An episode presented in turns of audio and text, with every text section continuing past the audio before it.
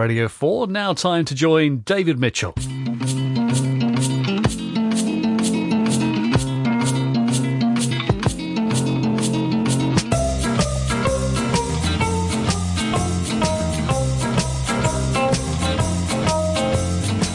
We present The Unbelievable Truth, the panel game built on truth and lies. In the chair, please welcome David Mitchell.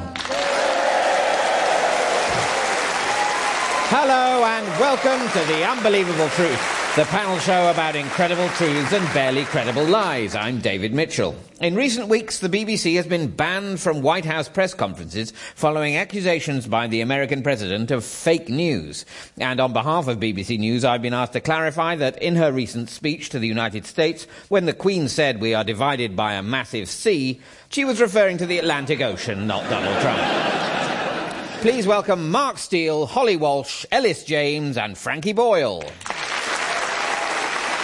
The rules are as follows. Each panellist will present a short lecture that should be entirely false, save for five hidden truths which their opponent should try to identify. Points are scored by truths that go unnoticed, while other panellists can win points if they spot a truth, or lose points if they mistake a lie for a truth. First up is Holly Walsh. Holly recently took a break from stand up to have a baby.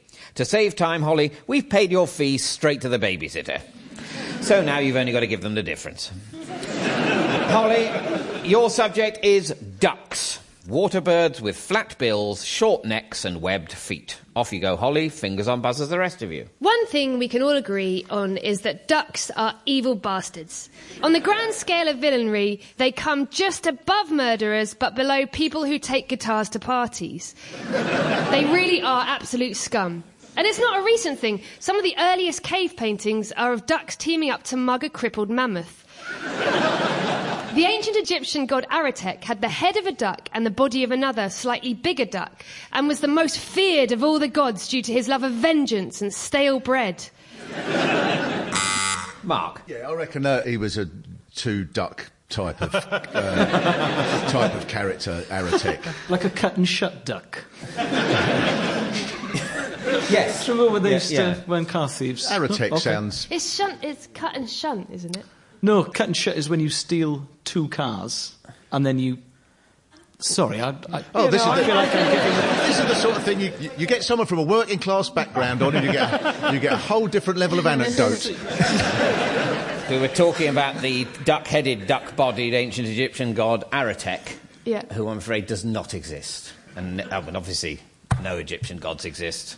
Spoiler alert. Um, uh, but Aratek wa- was not even supposed to exist by the ancient Egyptians. Aratek is, in fact, a global leader in the biometrics and securities industry based in China.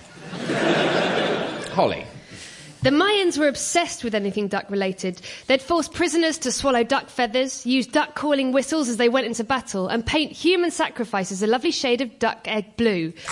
Frankie. I reckon the Mayans maybe would have used duck calls. They didn't use duck calls, and they, they weren't particularly into ducks. But One clear sign of their evil is the fact that ducks have always been popular with dictators. Kim Jong II, no, Kim Jong il, sorry.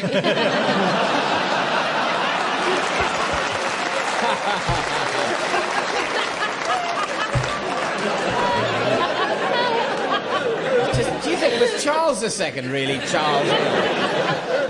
Elizabeth Ill. That's what we should be calling her. Kim Jong il loved watching Daffy Duck cartoons while dressed in a Howard the Duck onesie. Mussolini had a tattoo of Donald Duck on his left arse cheek. And as he admitted on Desert Island Discs, Robert Mugabe's biggest dream is to be able to dive into a swimming pool of gold like his hero Scrooge McDuck. He even named his sons Huey, Dewey, and Spare Son 3. Frankie. Is Kim Jong Il, or was he a fan of Daffy Duck? Yes, he was. Yeah. Um, uh, yes. Like Adolf Hitler, Kim Jong il loved cartoons and was particularly obsessed with Daffy Duck. Ducks are even designed for wrongdoing. Ducks have hollow compartments in their bones to make it easier for them to smuggle drugs into schools and prisons. Their beaks are the exact shape of a rudimentary shiv, and their feathers are a natural source of cyanide. Their evil actions carry on to this day. One German duck recently went on an epic crime spree that involved crapping on a lollipop lady, chasing 16 schoolchildren into a moat, and giving away the ending to the mousetrap before being caught on the way home doing 40 in a 30 zone, making that duck Germany's worst ever villain. Duck's droppings are considered a delicacy in many cultures, and the Chinese people find their poo tea delicious. That's duck's poo tea, not Chinese people's poo tea. Mark. Oh, this is mad, isn't it? No, the, the- I bet it is. I bet it is a delicacy. Duck's droppings. It's not, is it? Well, your- duck's droppings themselves are not a, a delicacy, but you do get the point because duck poo tea, which is in fact marketed as duck shit tea, uh, is, is a delicacy, although it doesn't in fact smell or taste like duck feces. The deliberately unattractive name is believed to have been given to the tea by the original farmer because he didn't want rival farmers to discover the secret to his cultivation. Oh. So there is, yeah, there is. It's, it's a, quite a posh, expensive Chinese tea. Is, is duck poo tea. Thank you, Holly. And at the end of that round, Holly, you've managed to smuggle three truths past the rest of the panel, which are that the Mayans would paint human sacrifices a lovely shade of duck egg blue. The pigment, known as Maya blue, is virtually indestructible. And the second truth is that ducks have hollow compartments in their bones. Ducks' bones are hollow to enable them to fly. Their hollow bones also help them float in water. Most birds have hollow bones. I've said hollow bones more times in the last 20 seconds than I hope to in the rest of my life. And the third truth is that one German duck was caught doing nearly 40 in a 30 zone. In 2002, a police speed camera in Germany caught a duck breaking the speed limit by travelling at 39 kilometres per hour in a 30 zone. The duck was flying a few centimetres above street level in Gluckstadt when it triggered the speed camera. And that means, Holly, you've scored three points. The inscription on the tombstone of Mel Blanc, voice of Daffy Duck, Bugs Bunny, and other Warner Brothers characters, reads, That's all, folks. Though presumably his dying words were more like, What's up, Doc? In 1974, people in Arkansas were pelted and their property damaged by a downpour of frozen ducks that had been caught up and killed by a sudden blast of cold air. Talk about being hit by an unexpected bill. Okay, we turn now to Mark Steel. Mark is the quintessential 80s comedian. Even his surname is something we don't make in this country anymore. Mark, your subject is Oliver Cromwell, an English military and political leader who became Lord Protector after the execution of Charles I. Off you go, Mark. Uh, now, Oliver Cromwell is always depicted on documentaries by an actor marching through a field yelling, From this merry day, Parliament shall rule this blessed land. But this is untrue because he was actually a farmer until the age of 40 and would lead his troops into battle by crying, He's a rum old do, that king. Cromwell's universal popularity stemmed from all the things that he banned. He loved banning things and everybody cheered whenever he announced his latest target. He banned wasps, he banned Noel Edmonds, he banned serving a meal on a chopping board, he banned swimming backwards diagonally in a swimming pool, bumping to do every other poor sod who's trying to count their lengths. He banned people who you pull over for in a country lane and then they don't say thank you when they pass. Uh, he banned swearing unless directed at a we buy any car advert. Elis. Did he ban swearing? He did ban swearing. Yes. Um, yes, swearing was banned under Cromwell. People caught swearing were punished with a fine, but serial swearers could be sent to prison. Many popular aspects of British culture were banned under Cromwell, including Christmas, Halloween, theatre, pubs, sport, makeup, Christmas carols, bear baiting, and horse racing. Can I say something that I've been dwelling on for a while? Yes. Was Oliver Cromwell a farmer? It, was, it was basically Mark's first It, sentence. is, it was his first sentence, so it's too late to I- buzz. I'm being a on bit it. cheeky, but you know. Can I uh, mention something that's been dwelling on me for a while? I, did ducks actually have hollow bones?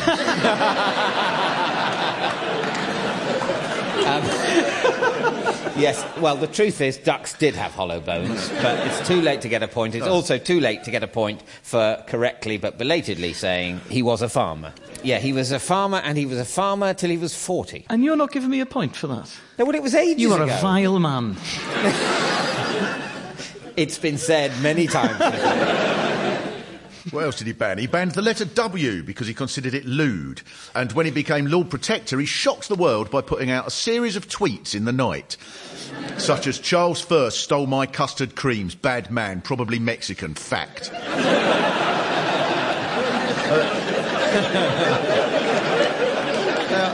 Among the things that Cromwell introduced to England, and he's not given credit for these, are taramasalata and cheesy Wotsits, as long as you thanked God personally for each individual Wotsit. And he took receipt of the first pineapples in the United Kingdom, which then cost the equivalent of £5,000 each. Frankie. Did he get some pineapples in? Yes, he got he got pineapples. Yeah. But the first pineapples arrived in Britain in 1657 from Brazil and were presented to Oliver Cromwell. So- Did he ban the letter W? Out of interest. He didn't. He didn't ban it for any reason at all. Right. Um, no. But I can't lose a point for I it. mean, because can't it it's lose would, a I'll tell you what, that, it no. would be dumb for a man to ban one of the letters in his own name.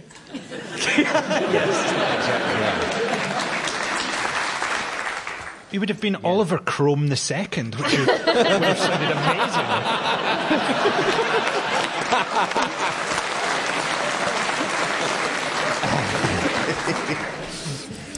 Now, this made each pineapple more valuable than Canterbury Cathedral, and the radical leveller movement demanded replacing Canterbury Cathedral with a pineapple and distributing it in chunks and syrup to the common man.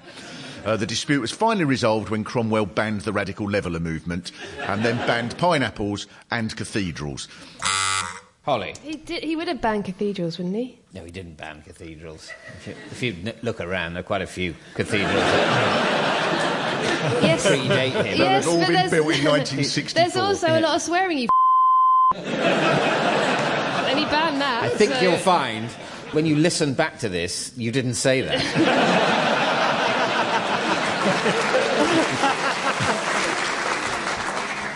Cromwell introduced the profession of taxi driving, setting up the Fellowship of Master Hackney Carriages, which was opened in a ceremony in which Charles II arrived by Uber, setting off a row that restarted the Civil War. Uh, the first proposal for space travel in English history was made by Oliver Cromwell's brother-in-law, who postulated that space travel could be beneficial for the English economy because the people of Earth could trade goods with extraterrestrial societies.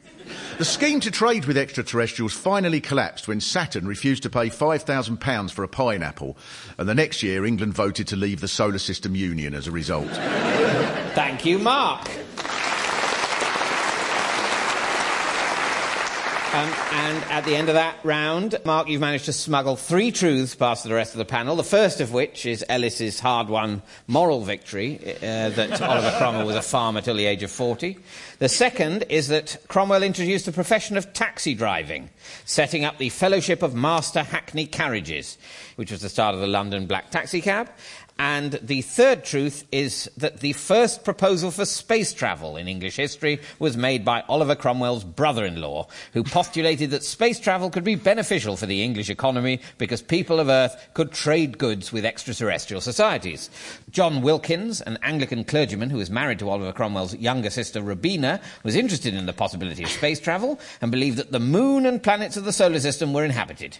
And that means, Mark, you've scored three points. Two years after his death, Oliver Cromwell's body was dug up, put on trial, executed, and his head boiled and placed on a pike.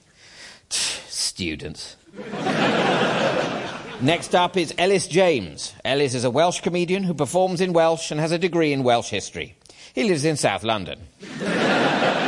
Elis, your subject is words, units of language that have meaning and can be spoken or written. Off you go, Elis. Linguists predict that by 2020, all language will be entirely emoji based. Speaking as someone who loves language, sad face. the most interesting emoji is the X people write to mean a kiss, because until the Romans invaded, the British had no word for kissing. The nearest they got was the more descriptive term mouth sex. Japanese has no word for awkward. Frankie. I'm going to go for the British didn't have a word for kissing for the Romans. You're right. As far as we know, they didn't. Thus, there's no evidence for a word for kiss in any language spoken by the ancient inhabitants of the British Isles. The Romans, by contrast, were frequent and enthusiastic kissers, distinguishing between a friendly oscula on the cheek, a more intimate basia on the lips, through to the overtly sexual suavia with tongues. Ancient Romans used to kiss to seal legal and business agreements, a practice that continued throughout the Middle Ages. That explains the plague. Japanese has no word for awkward. Russian has no word for bigot, whereas the Swedes have knurf, which means the awkward bigot who should know better but is unable to extract anecdotal experience from a broader worldview and feels great shame in espousing what he knows are intolerant opinions. Holly. I think the Japanese probably have no word for awkward. No, they do have a word for awkward, which I don't know. I wish I'd known it because that would have been the best time to go, Kachiniwa! Although you'd look like a bit of a fool. Yeah. Buzzing in saying the Japanese have no word for awkward. While knowing. I mean, that would, it would be pretty clear you'd just done it to show off. Um, uh, but no. in reality, I just look racist. Yeah. Or sound racist. It's a radio program. right. Um, Well, is it racist to say that someone doesn't have a word for awkward? No, it's racist to make one up that Just- sounds a bit like it might. Okay. you know, I think it's it's low level racism. Right. It's just it's, it's still the sort of racism that's still a bit of fun.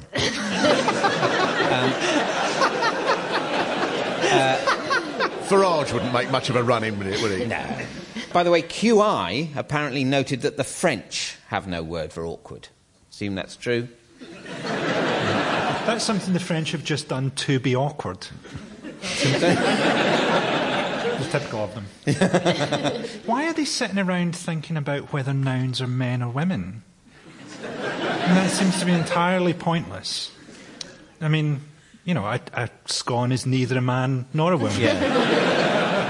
The Germans have a neutral one as well, don't they? The Germans obviously thought French is not complicated enough. But it's interesting that you say that the French have decided everything's got to have a gender ascribed to it, even though it obviously doesn't.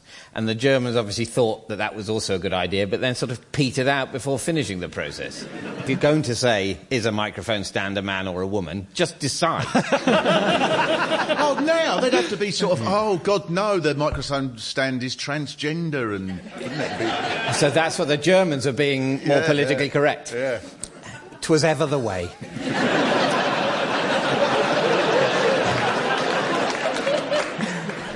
The phrases right on, rad, and cowabunga were all given to us by Shakespeare in his play Julius Caesar, in the scene where Caesar is taught to skateboard by four wisecracking turtles in a sewer.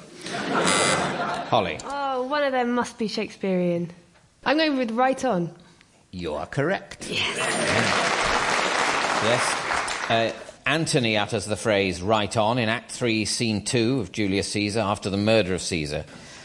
As anyone who's ever holidayed abroad will confirm, there are three words which are understood in all known languages. These are oi, oh, and.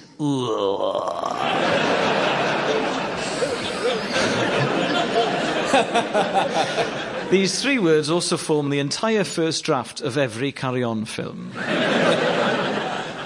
In Samuel Johnson's Dictionary of the English Language, he only used 26 of the 40 letters available to him at the time. And although he included the letter X, there were no words that started with it, so that page was helpfully left blank. Mark? Yeah, that must be right. He wouldn't have had any X words, Samuel Johnson. No, he didn't have any X words. You're absolutely right. Yes. Because I seem to remember Samuel Johnson didn't actually recognise the xylophone as a bona fide instrument. I think xylophones do very well by having an X at the beginning of it because they're an all right musical instrument, but they become a lot more popular because there's a shortage of X words for children. You're right. Yes, I think that's absolutely true. It's- it's not it's that very good an instrument. underhand. If you were the piano, you'd be spitting Yeah. blood, wouldn't you? ridiculous, showy, plinky plonk X thing. I'm, I am a proper instrument. Try and write a sonata for that, Beethoven. The Welsh language was invented just for us to switch to the moment an English tourist walks into one of our pubs.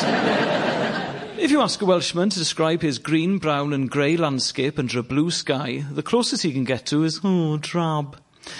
Because classical Welsh has no individual words for green, brown, grey, and blue. Frankie. I'm going to go for that because Scots Gaelic certainly doesn't have blue and green differentiated. You're absolutely right. However, Welsh does have 55 words for the noise tourists make when they realise how little phone signal there is in Gwynedd. Thank you, Elis. And at the end of that round, Elis, you've managed to smuggle one truth past the rest of the panel, which is that Russian has no word for bigot. The nearest Russian word to bigot is fanatic. The word fanatic is a Russian word as well, meaning blind adherent. And that means you've got one point. In ancient Greece, the word idiot meant anyone who wasn't a politician. And today, quite the reverse. The 1939 novel Gadsby by Vincent Wright does not contain a single letter E. It took 165 days to write, and no one had ever published such a thing before. But remarkably, on the very day of the book's publication, Vincent Wright did. Sorry, Vincent Wright died.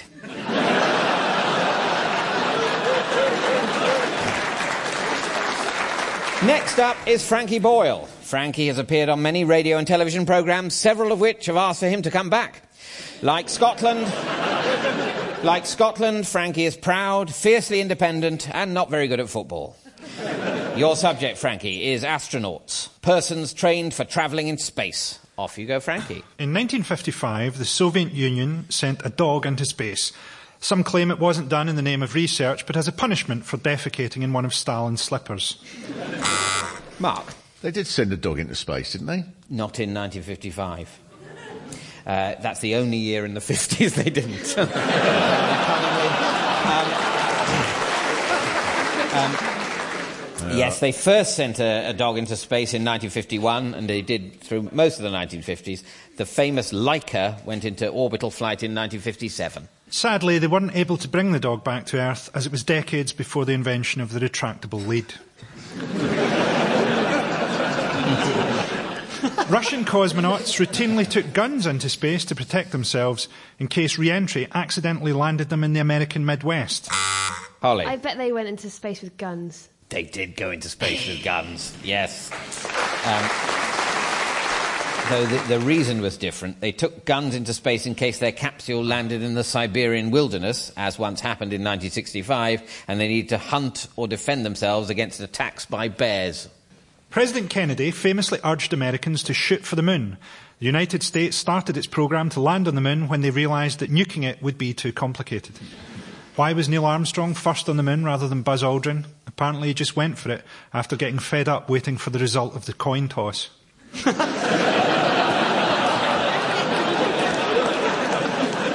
Of course, we all remember the first words of the third man on the moon, which were, whoopee! Man, that may have been a small one for Neil, but that was a long one for me.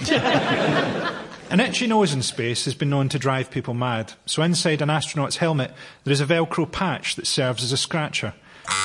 Mark. I think there is a device to scratch the astronaut's nose. Yes, there is. You're quite right. Jack Swigert, an astronaut aboard Apollo 13, revealed we had a piece of Velcro put on the inside of the helmet that we reached over and scratched our nose on. Everybody seemed to agree that you needed that. to apply to be an astronaut, a pilot must have completed a minimum of 1,000 hours of sitting in their pants, staring out of the window, secretly wishing that the world would explode.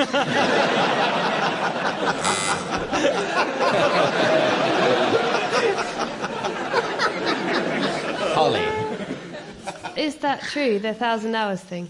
no. I think you've probably got to have done a thousand hours of something, but not s- sitting in their pants. No, but staring like- at me. How long does science A level take? That's a very good question. I think probably less than a thousand hours.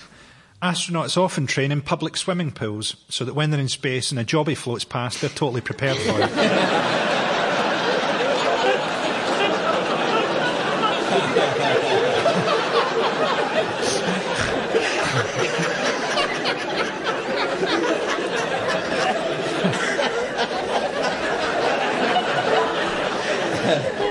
The reason astronauts keep the capsule windows shut is to keep out the smell, as apparently space smells like seared steak, hot metal, and welding fumes. The air inside the capsule smells like one of those little cardboard Christmas trees you can hang in the car, and Lily of the Valley. On the International Space Station, British astronauts have been told that post Brexit they'll have to do all their experiments on a coffee table pushed into the hallway.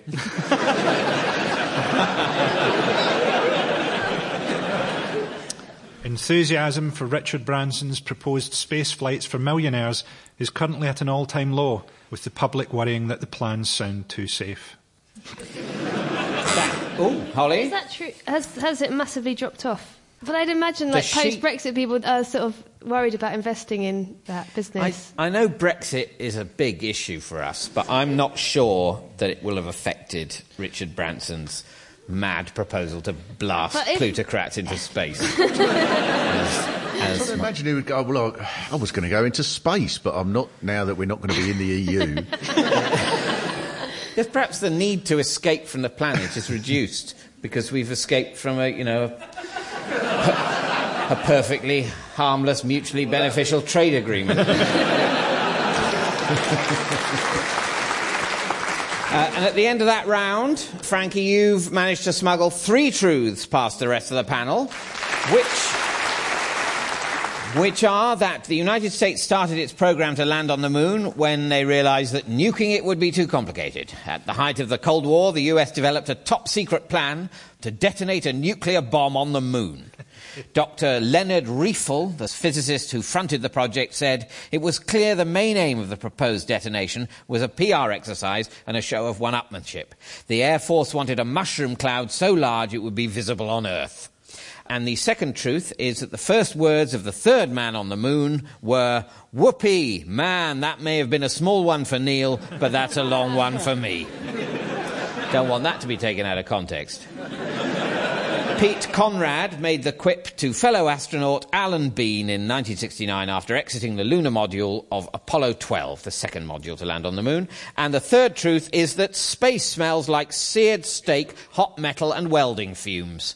Many astronauts have described space as having a metallic sort of smell, whilst other astronauts have described it as smelling like hot metal, welding fumes, and seared steak. And that means, Frankie, you've scored three points.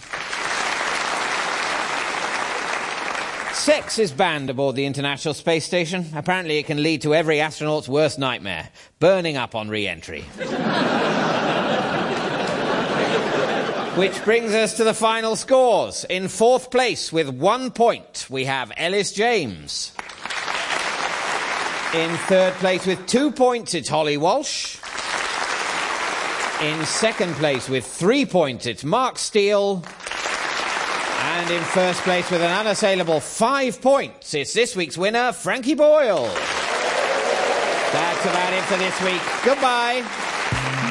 The Unbelievable Truth was devised by Jon Naismith and Graham Garden and featured David Mitchell in the chair with panellists Mark Steel, Elis James, Holly Walsh and Frankie Boyle. The chairman's script was written by Dan Gaster and Colin Swash and the producer was Jon Naismith. It was a random production for BBC Radio 4. Don't forget you can download The Unbelievable Truth and take it with you. Just go to the BBC iPlayer radio app.